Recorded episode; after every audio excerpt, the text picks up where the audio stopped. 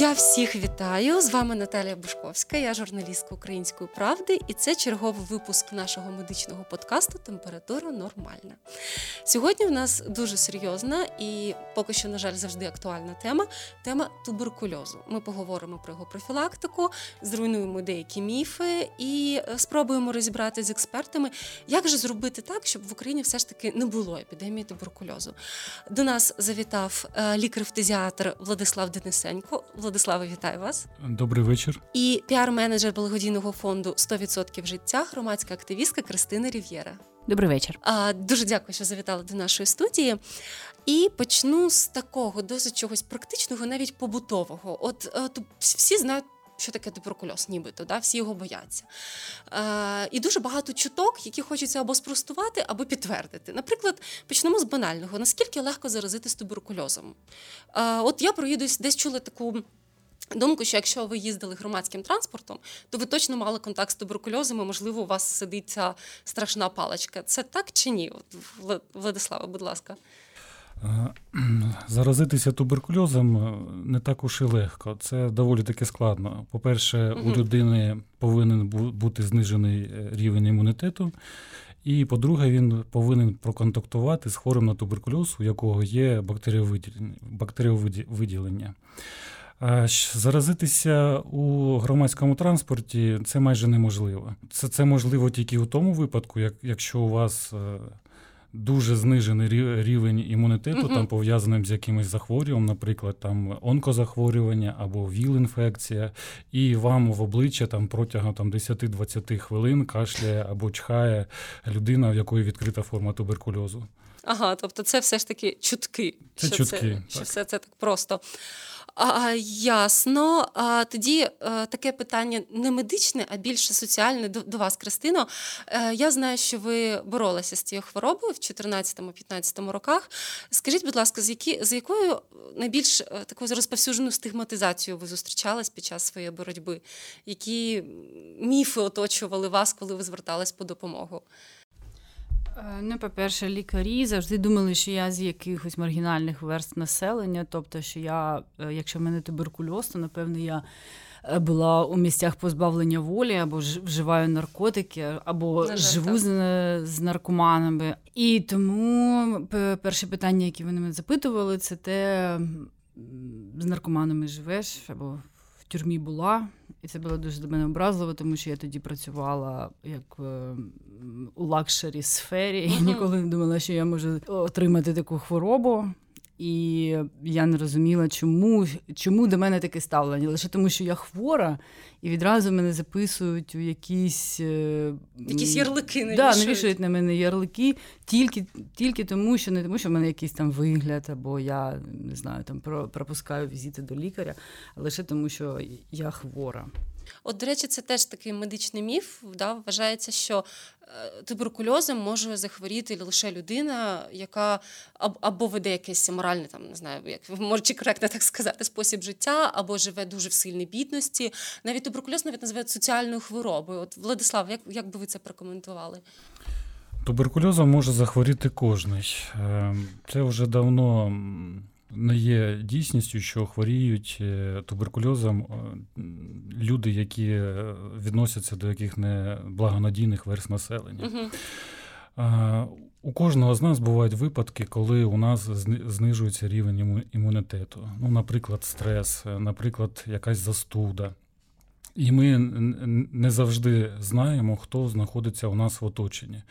Тому, якщо ми, е, наприклад, знаходимося на робочому місці в одному кабінеті, е, в кабінеті з співробітником, який довго кашляє, е, або вигляд, має якийсь хворобливий такий вигляд, і ми знаходимося з ним в кабінеті, в кабінеті протягом тривалого часу кожного дня, то є ризик, що ми можемо захворіти. Ясно, дякую. Ще е, інший такий теж міф точиться дискусії щодо обов'язкової госпіталізації. От вважається, якщо людин, у людини підтвердили туберкульоз, її треба ізолювати там мінімум на 6 місяців а, від від оточуючих. Вона, звичайно, втрачає соціальні зв'язки, вона втрачає роботу, іноді лікування може тривати довше. Але наскільки мені відомо, досить швидко після лікування людина вже не є заразною. От, от як ви прокоментуєте? От питання знову до вас, Владислава, як ви прокоментуєте? Саме е, стаціонарне лікування? Чи краще воно, ніж амбулаторне?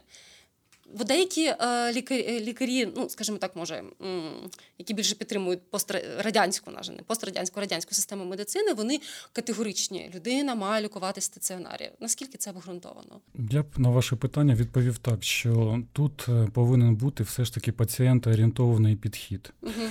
Е, до кожного пацієнта треба індивідуально підходити, визначати, як йому краще буде лікуватися.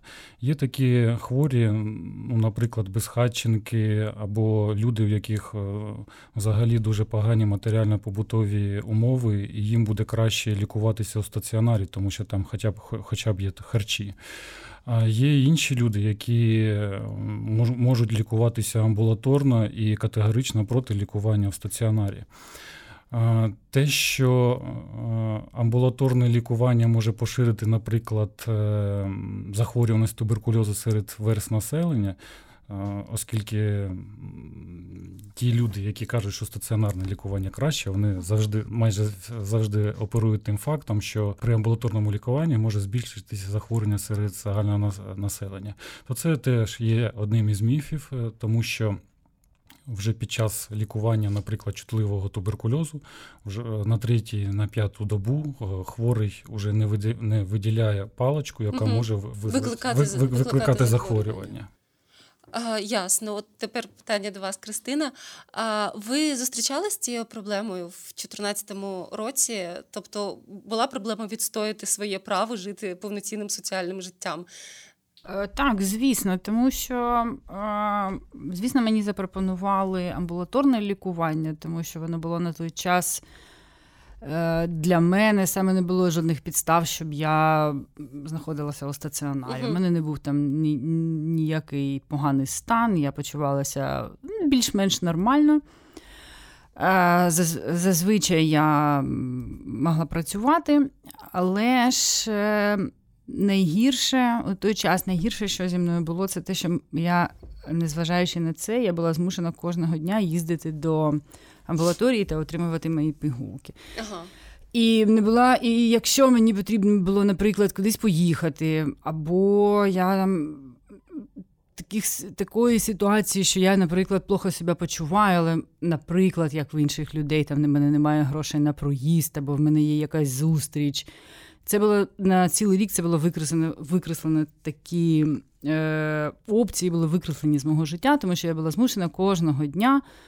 О 9 ранку я була вже у туб-диспансері, я отримувала мої пігулки. І коли мені треба було поїхати до моїх батьків там на три дні, то я була змушена принижуватися, питати. Проблема, це була, звісно, це була дуже велика проблема отримати пігулок на 3-4 дні або на на тиждень. Це було взагалі взагалі неможливо. Тобто, це був такий механізм контролю. Лікарі не довіряли пацієнтам. Звісно, це механізм контролю. Це називається ДОТ. Як це розшифровується? Спостережене лікування. Да, в да, спостереж, спостережене лікування, але насправді ніхто не застріляв там така жменя цих пігулок, 12 штук, їх неможливо проковтнути навіть за 5 хвилин. Там Я їх півгодини я їх по однієї uh-huh. пила, тому що ніхто не, звісно, ніхто не, не слідкував за тим, щоб я їх вживала саме там тому що це нікому не цікаво, і води там немає. Я їх забирала з собою і пила десь. А може не пила, ніхто не знає. Ні, звісно, я пила, але але теоретично насправді це... теоретично ніхто не знає. Ну насправді ніхто так дуже добре там не слідкував. Може, тобто лише в кишені їх можна було покласти. Так, так, звісно. А таке питання може трішечки а, треба можна да, щодо, щодо лікування ще додати. Звичайно, Е, простіше і легше організувати дотлікування це в стаціонарі, коли угу. зганяються хворі і ходять, роздають медичні сестри таблетки. Але е, дотлікування можна, можливо також організувати амбулаторно. Є такі, Якщо у пацієнта є комп'ютер або є е, смартфон, то до лікування можна проводити є така практика, як називається відеодот. Тобто хворий знімає себе на камеру, як він приймає таблетки, і це відео надсилає до Цікаво. До, медич... до медичного працівника, який контролює його лікування. Також можна залучати соціальних працівників, е, які беруть у медичної сестри таблетки, приходять додому до хворого і вдома е, хворому дають е, препарати. Тобто там ще є, там багато є яких різнов, різновидів дотлікування, які можна застосовувати в амбулаторних умовах. Це звучить більш надійно, ніж те, що Кристина тільки що розповіла. І таке питання, Кристина, як ви дізналися, що ви захворіли? Це був профілактичний огляд, випадок, або все ж таки ви якось почували себе погано? Я почувала себе погано. Я, В мене був був такий якийсь затяжний бронхіт, угу. і я навіть не пам'ятаю. Як це так сталося, що в мене лікували бронхіт, лікували, лікували, але це ну, ну не допомогло. І тоді мені зробили е, декілька флюорографій. І потім вже установили діагноз туберкульоз. І саме флюорографія показала виходить? А, Ну насправді там не тільки флюорографія, а МРТ. Це на той час, на 5 років тому, вважалося більш надійною практикою виявлення. Ясно. От тоді продовжу питання щодо флюорографії. Дійсно, я чула, що якщо у людини довготривалий кашель, десь понад три тижні, то варто обов'язково пройти флюорографію. Але наскільки це дійсно дієвий метод діагностики? Владиславе, ваша думка? Якщо у людини кашель, який триває понад е, три тижні, то краще вже зразу зробити е, рентген грудної порожнини. Флюорографія, метод е, з точки зору діагностики, його майже не використовують. Його використовують з точки зору скринінгу туберкульозу. Тобто, коли беруть якусь групу населення і проганяють через флюоро, флюороапарат, і там визначають, там є щось легких у легенях чи немає. Але багато було помилок. Е, наприклад, е, у нас в грудної порожнині є тінь серця, і е, за за цією тінню серця може сховатися туберкульозний очаг угу. або туберкульозний інфільтрат, і Цікаво. флюорографія це не покаже. Також флюорографія не покаже, що, наприклад, у людини є туберкульозний бронхіт, а туберкульозний бронхіт це одна із самих заразних форм туберкульозу. І є ще ще багато е, випадків, коли флюорографія не допоможе діагностувати туберкульоз. Тому краще все ж таки для діагностики туберкульозу, коли є якісь уже симптоми, е, зразу робити або об'ємну е, рентгенографію органів грудної клітини, або комп'ютерну томографію, але це більш дорогий метод. Ну, краще рентгенографію.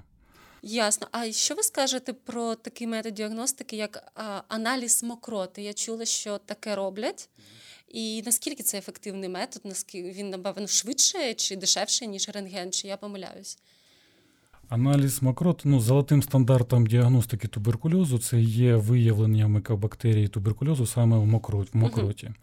Uh-huh. Мокроту дивляться різними методами. Самий ем, дешевий метод це мікроскопія мокроти, але він не завжди теж виявляє паличку туберкульозу. Зараз у нас в країні активно впроваджуються молекулярно-генетичні методи діагностики туберкульозу. Це, наприклад, така система діагностична GenExpert. Угу. Вона така портативна, її можна навіть у ФАПах встановлювати. В системі розміщується картридж з мокротою, і протягом 2-3 годин система вже показує, є в мокроті паличка туберкульозу, чи її нема.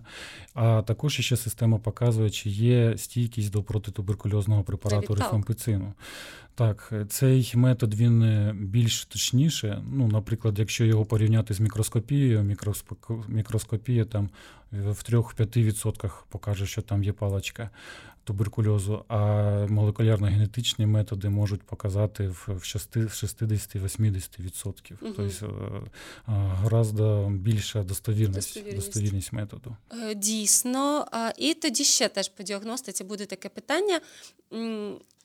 Минулого року, якщо я не помиляюсь, точились в мережах дискусії, коли е, Уляна Супрун, тоді що вона була очільницею МОЗ, вона сказала, що сімейний лікар він досить велику роль може відігравати в діагностиці туберкульозу.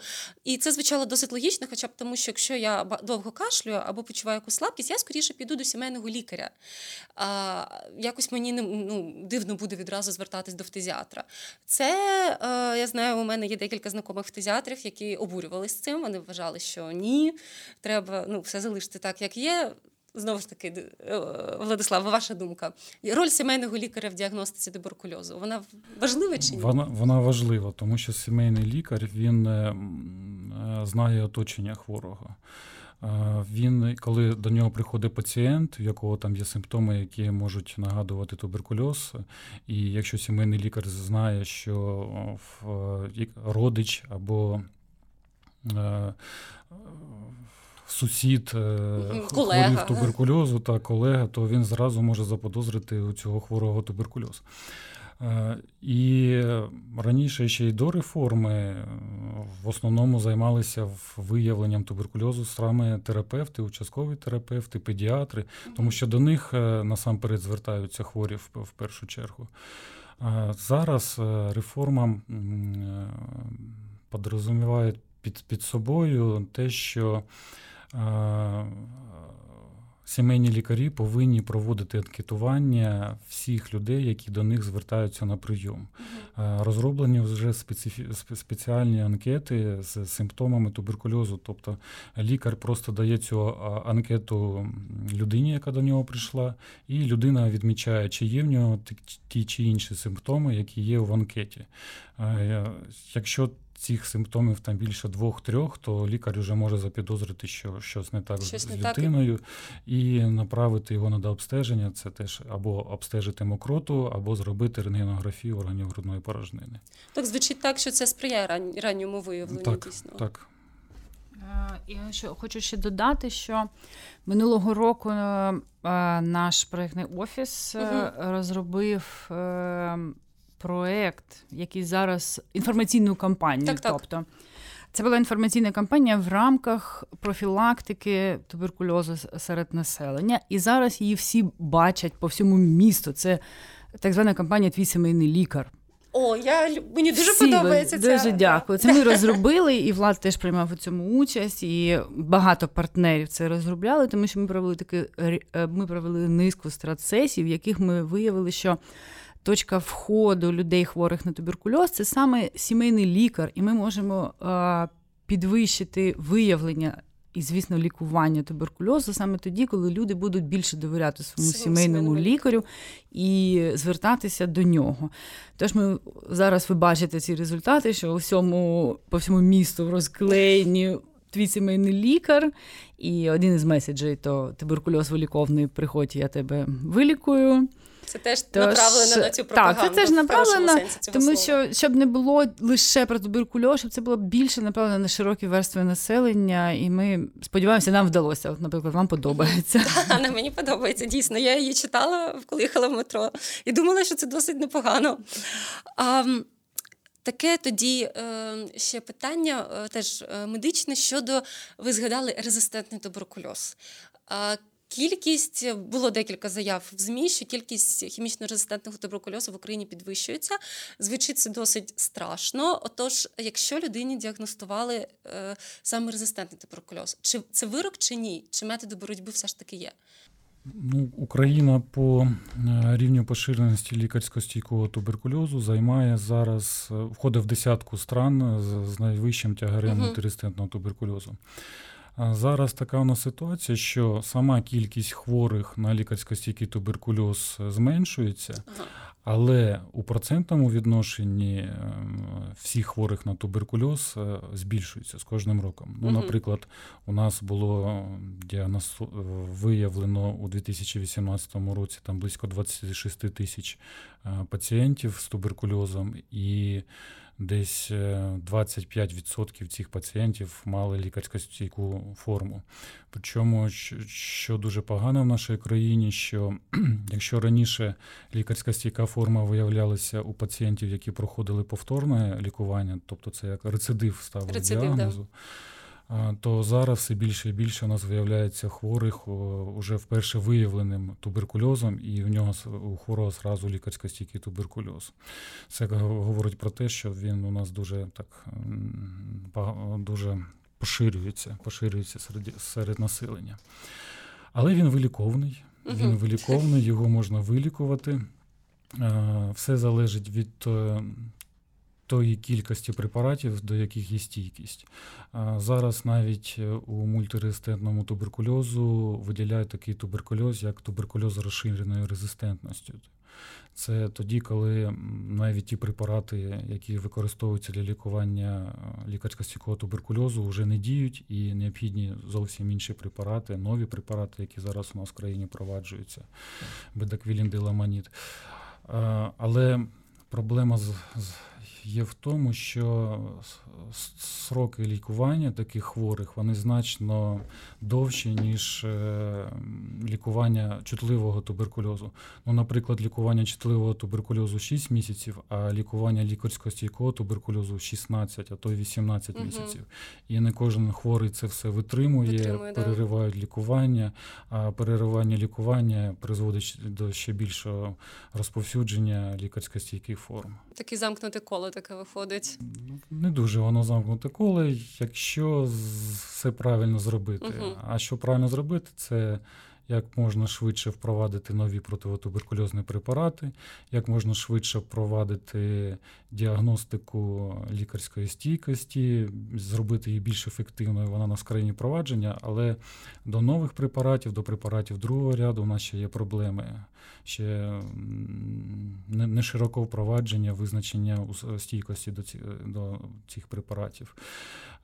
І також соціальний супровід, тобто треба брати хворого, розмовляти з ним, підтримувати підтримувати його, е, носити йому препарати, якщо він сам не може за ними сходити. Тобто робити все, щоб у хворого була привер... Е, прихильність до лікування.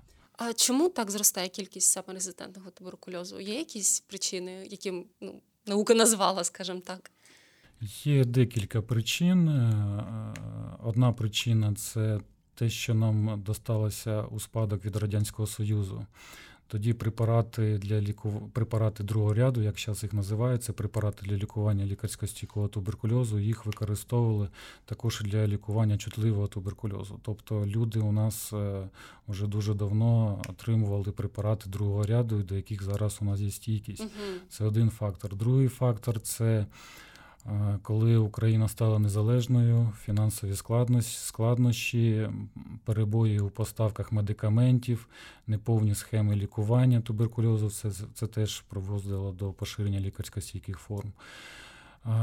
Протоколи у нас от, ось тільки у 2008 році вийшов наказ МОЗ, який дозволяв е, використовувати рекомендації Всесвітньої організації охорони здоров'я щодо лікування туберкульозу.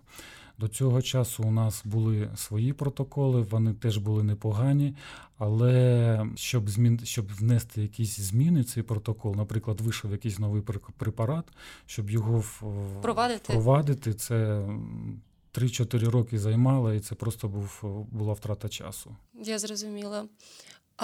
Ми згадали якраз підтримку пацієнта, і от у мене от питання до вас, Кристина. Ви, скажімо так, в самому ви багато спілкуєтесь з пацієнтами, ви в самому осередку цієї спільноти. Чи змінюється щось в плані ставлення до пацієнта, коли коли йдеться про лікування туберкульозу? Чи можна сказати, що наша система стала більш людяною? Щось змінилось з того моменту, як ви лікувались? Ну зараз я хочу відмітити, що є така е, вже достатньо велика пацієнтська організація, як TB People Ukraine, uh-huh. яка дуже активно впроваджує саме е, проекти по адвокації прав пацієнтів, яка проводить е, з пацієнтами саме у у протитуберкульозних закладах е, тренінги по тому, як відстоювати свої права, як спілкуватися з лікарями, як спілкуватися з медперсоналом. І саме вони теж проводять е, тренінги з медперсоналами, з лікарями щодо дискримін... стігми і дискримінації пацієнтів, щоб добитися більш людяного ставлення до пацієнта. Тому що навіть а, у всьому світі вже, ну я сподіваюся, що у всьому світі, так, Влад? Де ми ми, ми були з Владом нещодавно в Індії на всесвітній конференції по по здоров'ю легенів, і там була ціла, ціла сесія, яка таке називалася, що в центрі уваги пацієнт. Тому що насправді, як казали там багато лікарів, виступаючих, що можна привести лошадь до водопою, але її неможливо заставити змусити, на пити, змусити так. пити.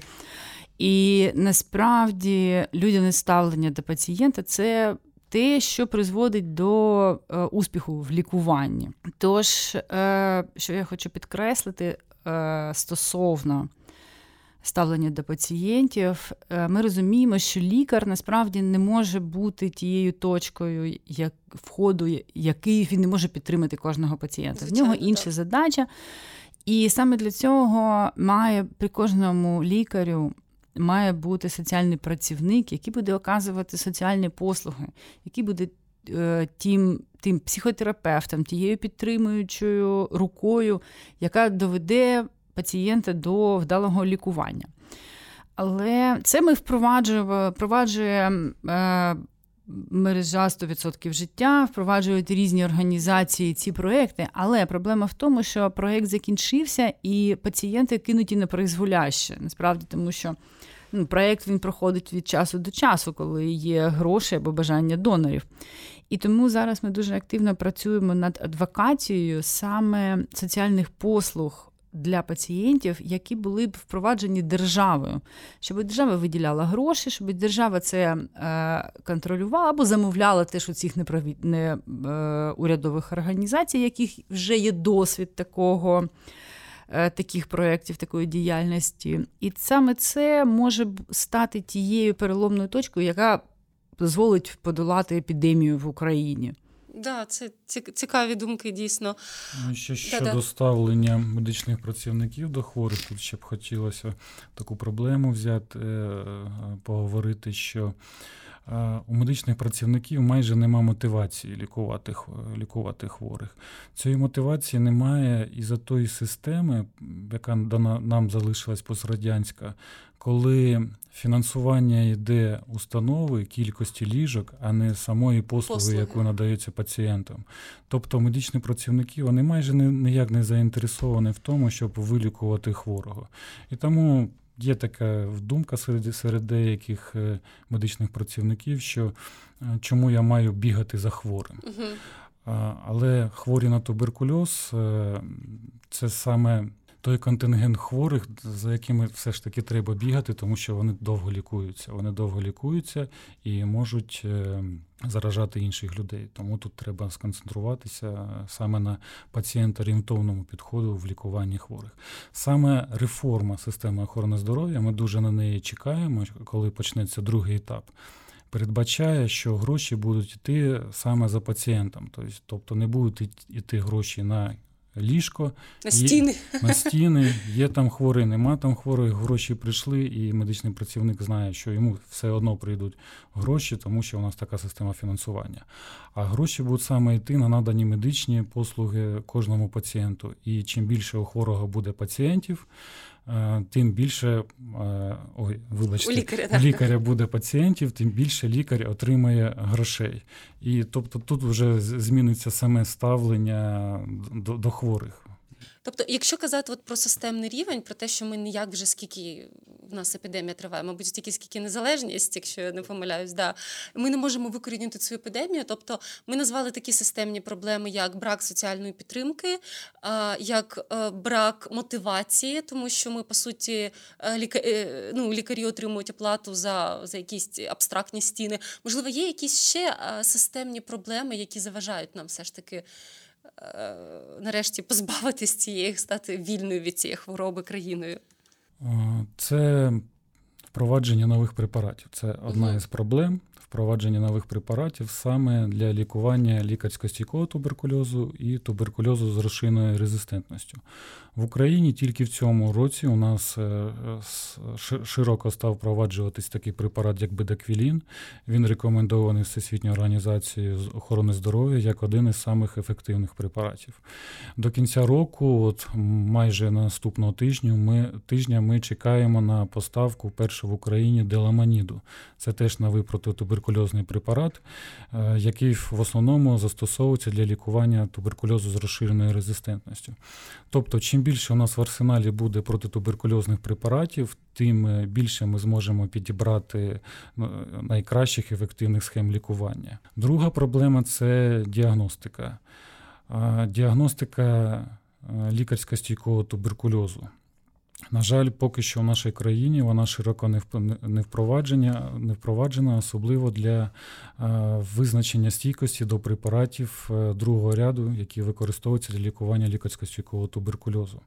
Е, над цим у нас зараз теж активно працюють в рамках гранта глобального фонду. У нас закуповуються витратні матеріали, а також діагностичні системи GenExpert, Це те, да, про що, що я раніше говорив.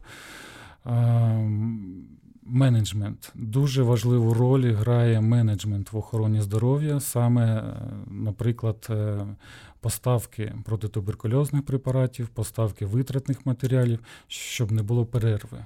Тому що якщо є перерва, це е, може призвести до невдачі лікування угу. і навіть до смерті до смерті хворого. Ну, Є ще інші системні проблеми. Е, Але Про це, це можна говорити окремий, вечір. Треба робити окремий ефір. А тоді не можу не зачепити дві такі теми: це все ж таки симптоматика. От на що людині звернути увагу, а, на які симптоми? Добре, кашель, зрозуміла. Щось я згадую з якихось розповідей, коли я там читала якісь оповідання 19 століття, да, чахотка, сухоти, тобто схуднення. От які ще симптоми мають наштовхнути людину на думку, що варто піти до сімейного лікаря? Кровохаркання. Тобто, ну, якщо в мокроті е, людина бачить, що в мокроті є кров, то треба, якщо людина розуміє, що ця кров не пов'язана, наприклад, там, що вона травмувала ясни свої, то обов'язково треба звернутися до лікаря. Потім е, втрата ваги без причини, зниження апетиту, підвищена пітливість вночі. вночі біль у грудній порожнині або відчуття нехватки, відчуття нехватки воздуха, задуха, задухи, як, да. як ще називають в народі. Ще чули такий цікавий симптом. Ми навіть новину про це писали, правда, не в контексті туберкульозу, а називали симптом барабанних паличок, що у людини починають збільшення е, нігтів, і пальці виглядають так, ніби це барабанні палички, і це типу ознака туберкульозу або захворювання легень. Це е, більше ознака сердечної угу. серцевої патології. Вона зустрічається, барабанні палички, цей симптом зустрічається у хворих на туберкульоз, але це це зустрічається у хворих, які вже дуже давно хворіють ага. туберкульозом, коли у них вже йдуть зміни у легеневій у легеневій тканині, яка вже при, приводить до серцево-легеневої недостатності. Ясно, тобто явно не рання діагностика, зрозуміла. І також хочеться наостанок зачепити тему вакцинації БЦЖ. Дуже багато є таких закидів до тієї безперечно важливої вакцини. Ну от навіщо її робити? Робимо вакцинацію БЦЖ, а епідемія туберкульозу не зникає. От хочеться, щоб ви ще раз е, розповіли нашим слухачам, навіщо взагалі вакцинація БЦЖ? Жодна вакцина, вона стовідсотково не не забезпечує, не захищає від від виникнення тої чи іншої хвороби. Вакцина БЦЖ теж є не винятком, 100% вона не захищає, але вона захищає від розвитку тяжких форм туберкульозу, особливо це важливо для дітей. Це така форма туберкульозу, як міліарний туберкульоз, коли туберкульозна паличка поражає майже всі органи угу. органи організму, і дуже тяжка форма, така як туберкульозний мінінгіт. Тобто вакцина БЦЖ вона е, знижує ризик виникнення захворювання і захищає від розвитку тяжких форм, які у дуже короткий час приводять до смерті хворого. Тобто, правильно розумію, ця вакцинація вона впроваджена саме в країнах, де є епідемія, і вона саме знижує ризик см... саме смерті. Тобто, щоб людина, якщо вона захворіє, вона дожила до лікування. Не тільки ризик смерті, а все ж таки ризики ще захворювання. І захворювання теж. Захворюваності теж. Ясно, дякую. І тоді, Кристина, от я б хотіла попросити вас, можливо, у вас, як у людини, яка пройшла цей шлях, яка навіть знайшла себе в громадській діяльності, у вас є якісь е, поради пацієнтам, які зіштовхнулись з туберкульозом, вони налякані, вони розгублені. Що б ви могли порадити та, можливо, побажати навіть? Ну насправді серед багать, багатьох пацієнтів з туберкульозом є теж, теж дуже поширені міфи, наприклад, що не треба пити усі ліки. Угу. Так, і так. Да, тому що я стільки разів я е, е, особливо на початку лікування я стикалася з іншими пацієнтами з туберкульозом, які мені казали, навіщо ти їх усі п'єш. Або є такий навіть е, є інший міф, що ти можеш. Курс лікування залежить. Курс лікування він зазвичай йде, наприклад, три місяці тебе лікують чотирма препаратами, а потім ще така підтримуюча фаза, десь з півроку або три uh місяці, лише два препарати, наприклад. І деякі люди кидають піти. Пити пігулки, вони вважають, що за три місяці вони вже себе почувають добре. Навіщо я буду травитися далі? Це саме той той фактор, який, як казав Влад, е, поширює переривання лікування, і і саме це може викликати цей Е, резистентний туберкульоз, який вже потім ще набагато гірше, тяжеліше і е, дорожче лікувати. Тож е, є навіть люди, які зовсім не починають лікування, тому що вони думають, я буду лікуватися, але в мене е, я собі від себе відносно добре почуваю. В мене робота, в мене родина, я не можу кинути роботу і розпочати лікування, а може я вилікуюсь потім, а може воно пройде якось так, само по собі. Я хочу сказати усім пацієнтам майбутнім, де Бог, щоб у когось торкнулася ця проблема, не слухати нікого, хто каже, що можна пігулки не пити, не слухати нікого, хто каже, що вони дають шкідливі побочки, тому що туберкульоз дає набагато шкідливіші побочки. І е, не слухати тих, хто каже, що це може пройти якось само по собі. Це не проходить і треба виконувати всі назначення лікаря, добре спати, не працювати вночі, не перевтомлюватися. Щадити себе. Щадити себе, так, так. Мені дуже добру пораду дали лікарі відразу, як я почала лікування. Вони казали, ніяких нічних змін, спати вночі, добре харчуватися, хоча апетиту зовсім немає. Це насправді не дуже просто за, за примусити себе щось їсти, але треба їсти. Але треба, да. да треба їсти і ем, здоровий спосіб життя. Це основне. Я впевнена, серед хворих на туберкульоз є ті, хто намагається лікуватися якоюсь альтернативною медициною чи народними методами. Є такі є такі дослідження, і, наприклад, що багато хво... ну як багато, деякий процент хворих на туберкульоз лікуються народними методами. Це, по-перше, е, жир собак. Жир собак. Да, Так, собаками Цуценята лікуються, цуценятами. І ще інше. Що таке капустянки? Я не знаю. А, і медведки. медведки, да. І навіть якщо поїхати до цього інституту леганів, інституту Яновського, то е, навкруги цього інституту усюди висять ці оголошення, що лікувальна медведка. О, Господи. Да. Тобто ще й бізнес на цьому, я впевнена. Так, звісно, звісно, бізнес на цьому барсучий жир, медведка, щось таке. Це це другий для мене шок, бо перший був, е, я нещодавно дізналась, що а, якщо у людини серйозні проблеми з печінкою, це трішечки да, ну, не в тему просто до народного методів лікування, то їй радять знайти вошів для зниження білірубіну. І а, лікарка-інфекціоніст, така, яка вже з великим досвідом, вона сказала, що в 90-х на цьому робили справжній бізнес, продавали цих вошей, але, це жахливо. Тут хочеться сказати, щоб все ж таки хворі пощаділі комах, е, цуценят, собак, і все ж таки приймали препарати, які їм е, назначив врач, лікар. Е, да, це це точно. Ем, я дуже вдячна за за цю розмову. Я сподіваюся, після неї всі будуть пити ліки так, як треба.